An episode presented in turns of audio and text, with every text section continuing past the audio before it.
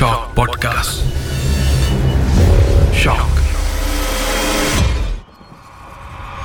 பேய் டைரியில் சொல்லப்படும் அனைத்து கதைகளும் அனுபவங்களும் மிக ஆபத்தானவை.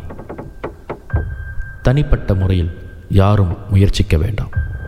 இது பேய் டைரி சீசன் ஃபைவ் நான் லிங்கேஸ்வரன் மணியன்.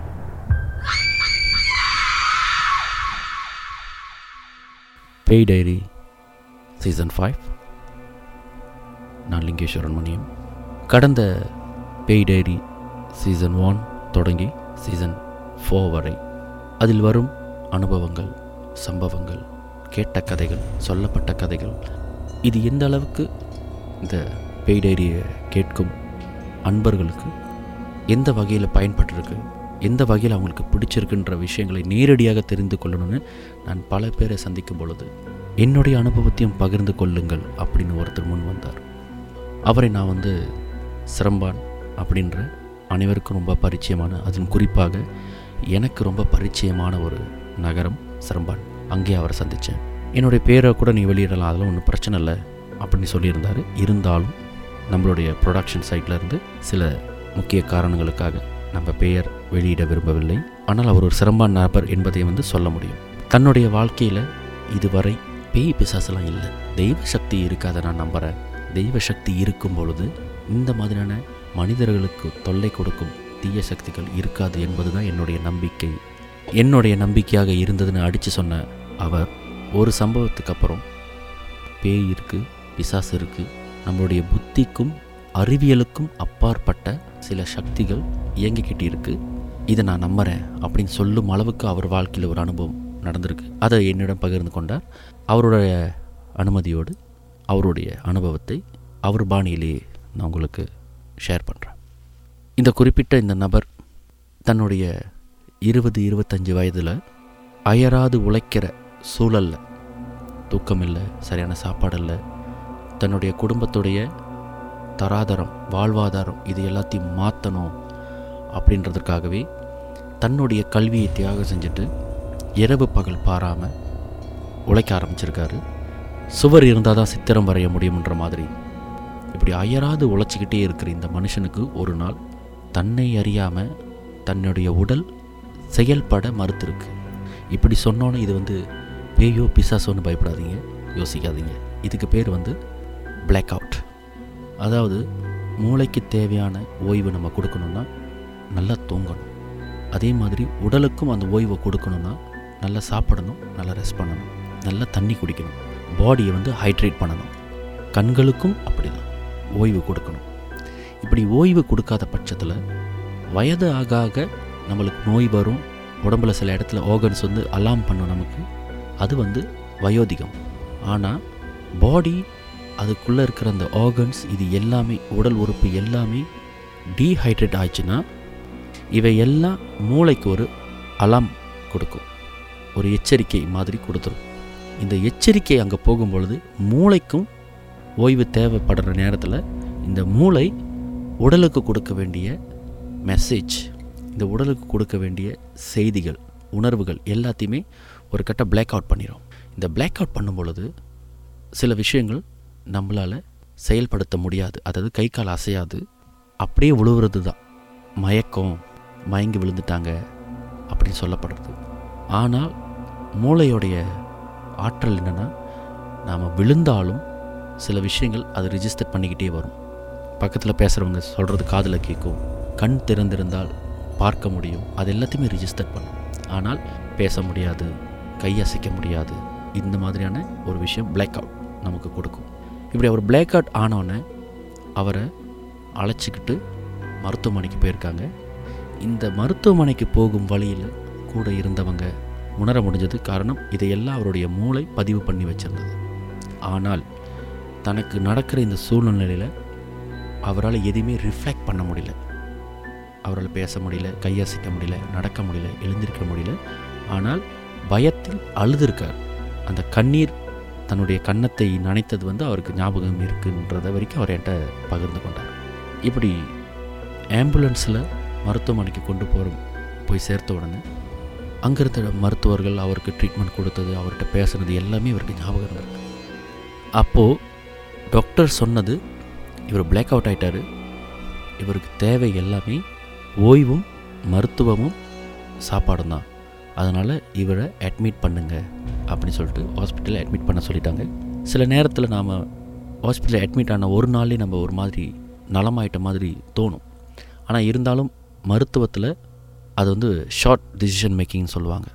திடீர்னு ஒரு தெளிஞ்ச உட்காந்து நான் நல்லா ஆகிட்டேன்னு சொன்னாலும் மருத்துவர்கள் அவங்கள வீட்டுக்கு அனுப்ப மாட்டாங்க. ஏன்னா அப்சர்வேஷன் ஒரு விஷயம் இருக்குது இவருடைய நிலைமை சீராயிடுச்சா? இல்லை தற்போதைக்கு தான் சீராக இருக்கா? இல்லை டெம்பரரிலி அவர் நல்லா இருக்கார்? திரும்பவும் அந்த பிரச்சனை அவருக்கு வரதுக்கு வாய்ப்பு இருக்கான்னு சொல்லிட்டு அப்சர்வ் பண்ணிவிட்டு ஒரு ஃபைனல் ரிசல்ட் வர வரைக்கும் அவங்க அனுப்ப மாட்டாங்க. அப்படி ஒரு சூழ்நிலையில் இவரை வந்து ஒரு அஞ்சு நாள் ஹாஸ்பிட்டல்லே இருக்கணும்னு சொல்லி அட்மிட் பண்ணியிருக்காங்க. இவரால் வந்து கொஞ்சம் கொஞ்சமாக இந்த மருத்துவர்கள் கொடுத்த அந்த மருந்து நேர நேரத்துக்கு கொடுக்கப்பட்ட உணவு அவர் நல்லா தூங்கணும் அவருடைய உடலும் மூளை அவருடைய உடல் உறுப்புகள் ஆர்கன்ஸ் இது எல்லாம் ஓய்வெடுக்கணும். இதெல்லாம் சீராயிட்ட பிறகு தான் அவருடைய நிலைமை நல்லா இருக்கா? இல்லை அவருக்கு இன்னும் மருத்துவ கவனம் தேவையா? அப்படின்னு ஒரு முடிவு எடுக்கணுன்ற பட்சத்தில் அவர் அந்த ஹாஸ்பிட்டல்லே தங்கியிருந்திருக்கார். தன்னை அறியாமலே உறங்கும் சூழ்நிலைக்கு போகிறதும் சுற்றி என்ன நடந்தாலும் அதை கவனிக்க மறப்பதும் இந்த மருத்துவமனையில் அவருக்கு கிடைச்ச தொடர்ச்சியான அனுபவங்கள். அதையும் அவர் பகிர்ந்துக்கிட்டார் இப்படி இருக்கையில் தனக்கு அருகாமையில் அதாவது தனக்கு முன்னவும் இல்லாமல் தனக்கு பக்கத்துலையும் இல்லாமல் கொஞ்சம் ஒரு இரண்டு மூன்று கட்டில் தாண்டி அங்கே ஒரு நோயாளி இல்லை ஒரு மருத்துவத்தை தேடி வந்த ஒருத்தர் அவரோட சூழ்நிலை என்னென்னா கழிவறையில் வழுக்கி விழுந்து அவருடைய தலைப்பகுதியில் அடிபட்டிருக்கு. ஆனால் அடிப்பட்டது சதை கிழிந்தோ ரத்தம் வெளியே வந்தோ கிடையாது. அவர் விழுந்த அந்த தருணத்தில் ஏற்பட்ட அந்த அதிர்வில் மண்டைய பகுதியில் ஏதோ ரத்த கசிவு ஏற்பட்டு அது உள்ளுக்குள்ளேயே கசிய ஆரம்பித்து முதுகெலும்பின் வழி அந்த இரத்த கசிவு ஏற்பட்டிருக்கு. அதனால் அவருக்கு மருத்துவ நிபுணர்கள் ஸ்பெஷலிஸ்ட் வந்து தான் அவருக்கு ட்ரீட்மெண்ட் கொடுக்க முடியும் அப்படின்னு சொல்லிட்டு அட்மிட் பண்ணி வச்சுருந்தாங்க.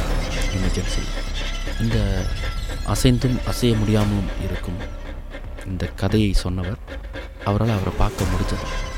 தன்னுடைய மகன் இப்படி கழிவறையில் வலிக்கு விழுந்துட்டார். அவரோட நிலைமை என்ன? உடம்புல எந்த இடத்துலையும் காயம் இல்லை. ஆனால் ஏன் அவரால் எழுஞ்சு பேச முடியல? ஏன் மயக்க நிலையிலே இருக்கார்? அப்படின்ற பதட்டத்துடன் அழுது கொண்டே தன்னுடைய அம்மா அங்கு அமர்ந்ததை இவர் பார்த்துருந்துருக்கார். உடல்லிருந்து எந்த சதையும் கிழியாமல் எந்த பகுதியிலும் ரத்தம் சிந்தாமல் அவர் படுத்த படுக்கையாகவே அந்த கட்டில் மேல் இருந்திருக்கிறார். பக்கத்தில் அவங்க அம்மா தன்னுடைய மகனின் நிலைமை நினச்சி அழுதுட்டு இருந்திருக்காங்க. இந்த ஸ்பெஷலிஸ்ட் அந்த டாக்டர் வந்து சேருவதற்குள் கொஞ்சம் கால நேரம் ஆயிட்ட பிறகு இவருடைய உயிர் பிரிஞ்சிருக்கு அந்த குறிப்பிட்ட அவருடைய மதம் இனம் அவங்களுடைய நம்பிக்கைப்படி இறந்தவருடைய சடலத்தை அவங்களுக்கு ஏற்ற மாதிரி அவங்களுடைய மத நம்பிக்கைக்கு ஏற்ற மாதிரி அதை வீட்டுக்கு எடுத்து செல்வதற்கு அதை பேக்கேஜ் பண்ணுவாங்களே அந்தமாரி பண்ணி வைத்திருக்கும் பொழுது இவர் கண் திறந்து பார்த்திருந்திருக்கிறார். அந்த படுத்திருந்தார்ல இறந்தவர் அவருடைய உருவம் தன்னுடைய அம்மா பக்கத்தில் நின்று அவருடைய உடலையும் பார்த்து தன்னுடைய அம்மாவையும் பார்த்து அழுது கொண்டிருப்பதை இவர் கண்ணால் பார்த்துருக்கார் மற்ற யாராலும் உணர முடியாத அந்த உருவத்தை இவர் மட்டும் பார்க்கும் பொழுது இவருக்கு ஏற்பட்ட அந்த படபடப்பு அந்த பயம் அந்த பதட்டம் சந்தேகம் இதையெல்லாம் அவர் போட்டு உறுத்தியிருக்கு. அந்த சூழ்நிலையிலையும் ஒரு கால் இறந்தவருடைய உடன்பிறப்பாக கூட இவர் இருக்கலாமோ? நம்ம கண்ணுக்கு தான் வேறு மாதிரி தெரியுதோ? அப்படின்ற தன்னைத்தானே தெளிவுபடுத்திக்கிற முயற்சியை கூட இவர் செஞ்சுருக்கார். ஆனால் அருகில் தன்னுடைய சடலத்தின் அருகில் நிற்கும் அந்த உருவம் எந்தவித ஆடையும் அணியாமல் நிர்வாணமாக அந்த உடலின் பக்கத்தில் நின்று தேம்பி தேம்பி அழுவது இவருக்கு மட்டுமே விளங்கியிருக்கு.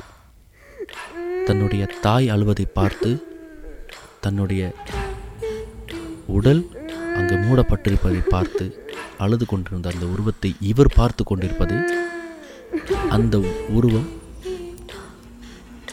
உணர்ந்து இவரை பார்த்தவுடன் இவருடைய கண்களில் இருந்து அந்த காட்சி மறைஞ்சிருச்சு. இதை வெளியே சொல்லணும். ஆனால் எப்படி சொல்கிறதுன்னு தெரியல. ஆனால் தனக்கு வைக்கப்பட்ட அந்த பிபி செக் பண்ணுற அந்த மிஷினில் இவருடைய படபடப்பு தெரிஞ்சிருந்திருக்குது. தனக்கு ட்ரீட்மெண்ட் கொடுக்குற இல்லை அவருடைய ட்ரீட்மெண்ட்டை ஃபாலோ அப் பண்ணுற அந்த தாதி நர்ஸ் வந்த பொழுது அவங்கள்ட்ட இவர் சொல்லுவதற்கு முயற்சி பண்ணியிருந்திருக்காரு. அந்த தாதி ஒரு பெண் என்பதால் அவங்களும் கொஞ்சம் பயந்து இவர் என்ன சொல்கிறாருன்னு தெரியலையே அப்படின்ற ஒரு பயத்தோடு அங்கேருந்து ஓடி போய் அவங்களுடைய சக தாதியர்களையும் கூட்டு வந்து இவருக்கு மருந்து கொடுத்து இவரை சமாதானப்படுத்தி இவருக்கு உணவு கொடுத்து இவர் உறங்க செஞ்சிட்டாங்க. ஒரு குறிப்பிட்ட மணி நேரம் கழித்து எழிஞ்சு பார்க்கும் பொழுது அந்த இறந்தவரோட சடலம் அங்கே இல்லை. மீண்டும் அடுத்த நோயாளி வந்தாங்கன்னா அவங்களுக்கு ஒரு இடம் தேவைன்ற ஏற்பாடாக அந்த கட்டில் புது மாதிரியாக சுத்தம் செய்து அங்கேயே வச்சுட்டாங்க. தான் கண்ட காட்சியை திரும்ப திரும்ப தன்னுடைய மனதில் ஓட்டி ஓட்டி பார்த்து நான் பார்த்தது உண்மையா இல்லை இது கற்பனையா? என்று நினைத்து பார்க்கும் பொழுது அவர் உறுதியாக சொன்னார் அந்த உருவத்தை அதாவது இந்த இறந்தவரின் ஆத்மா வெளியே வந்து தன் அம்மா அழுவதையும் தன்னுடைய உடல் அங்கே செயலற்று கிடப்பதையும் பார்த்து அந்த உருவத்திற்கு எந்த ஒரு ஆடையும் இல்லாமல் நிர்வாணமாக நின்று தேம்பி தேம்பி அழுததை நான் பார்த்தது உண்மை.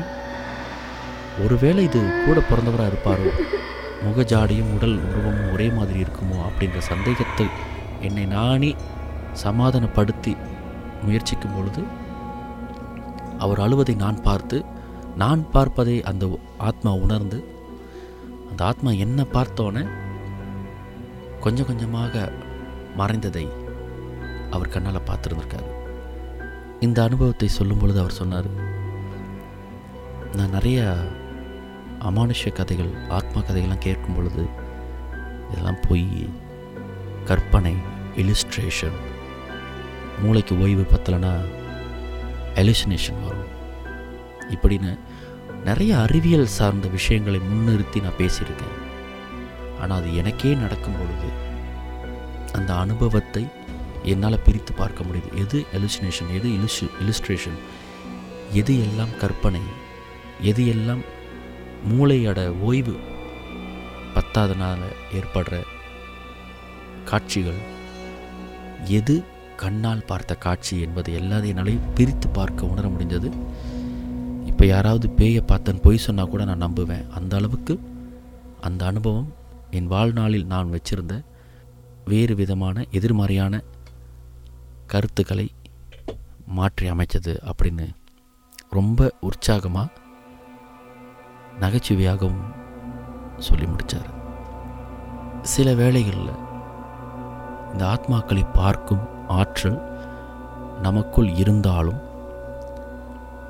நம்மளுடைய கவனம் வேறு பகுதிகளில் இருப்பதனாலும் இல்லை வேறு வேறு விஷயங்களை தேடுவதனாலும் அந்த ஆற்றல் நமக்கு தெரியாமலே போயிடும் சில வேளைகளில் மூளையின் ஆற்றலுக்கும் இணங்கி நாம் சில விஷயங்களை கவனிக்கும் பொழுது நேரமும் காலமும் கைகூடும் பொழுது சில வேளைகளில் இப்படிப்பட்ட அமானுஷ காட்சிகள் நமக்கு கிடைக்கும். இதை பல பேரிடம் நான் கேட்டிருக்கேன். இப்படி அமானுஷங்களை பார்ப்பது வரமா இல்லை சாபமானு இதுவரை யாரும் இதை வரம் என்றும் சொல்லவில்லை. இதை சாபம் என்றும் சொல்லி முடிக்கவில்லை. உங்களால் அமானுஷங்களை பார்க்க முடியுமா? நீங்கள் சொல்லுங்கள். இது வரமா? சாபமா? நான் லிங்கேஸ்வரன் மணியம் இது பேய் டைரி சீசன் ஃபைவ்.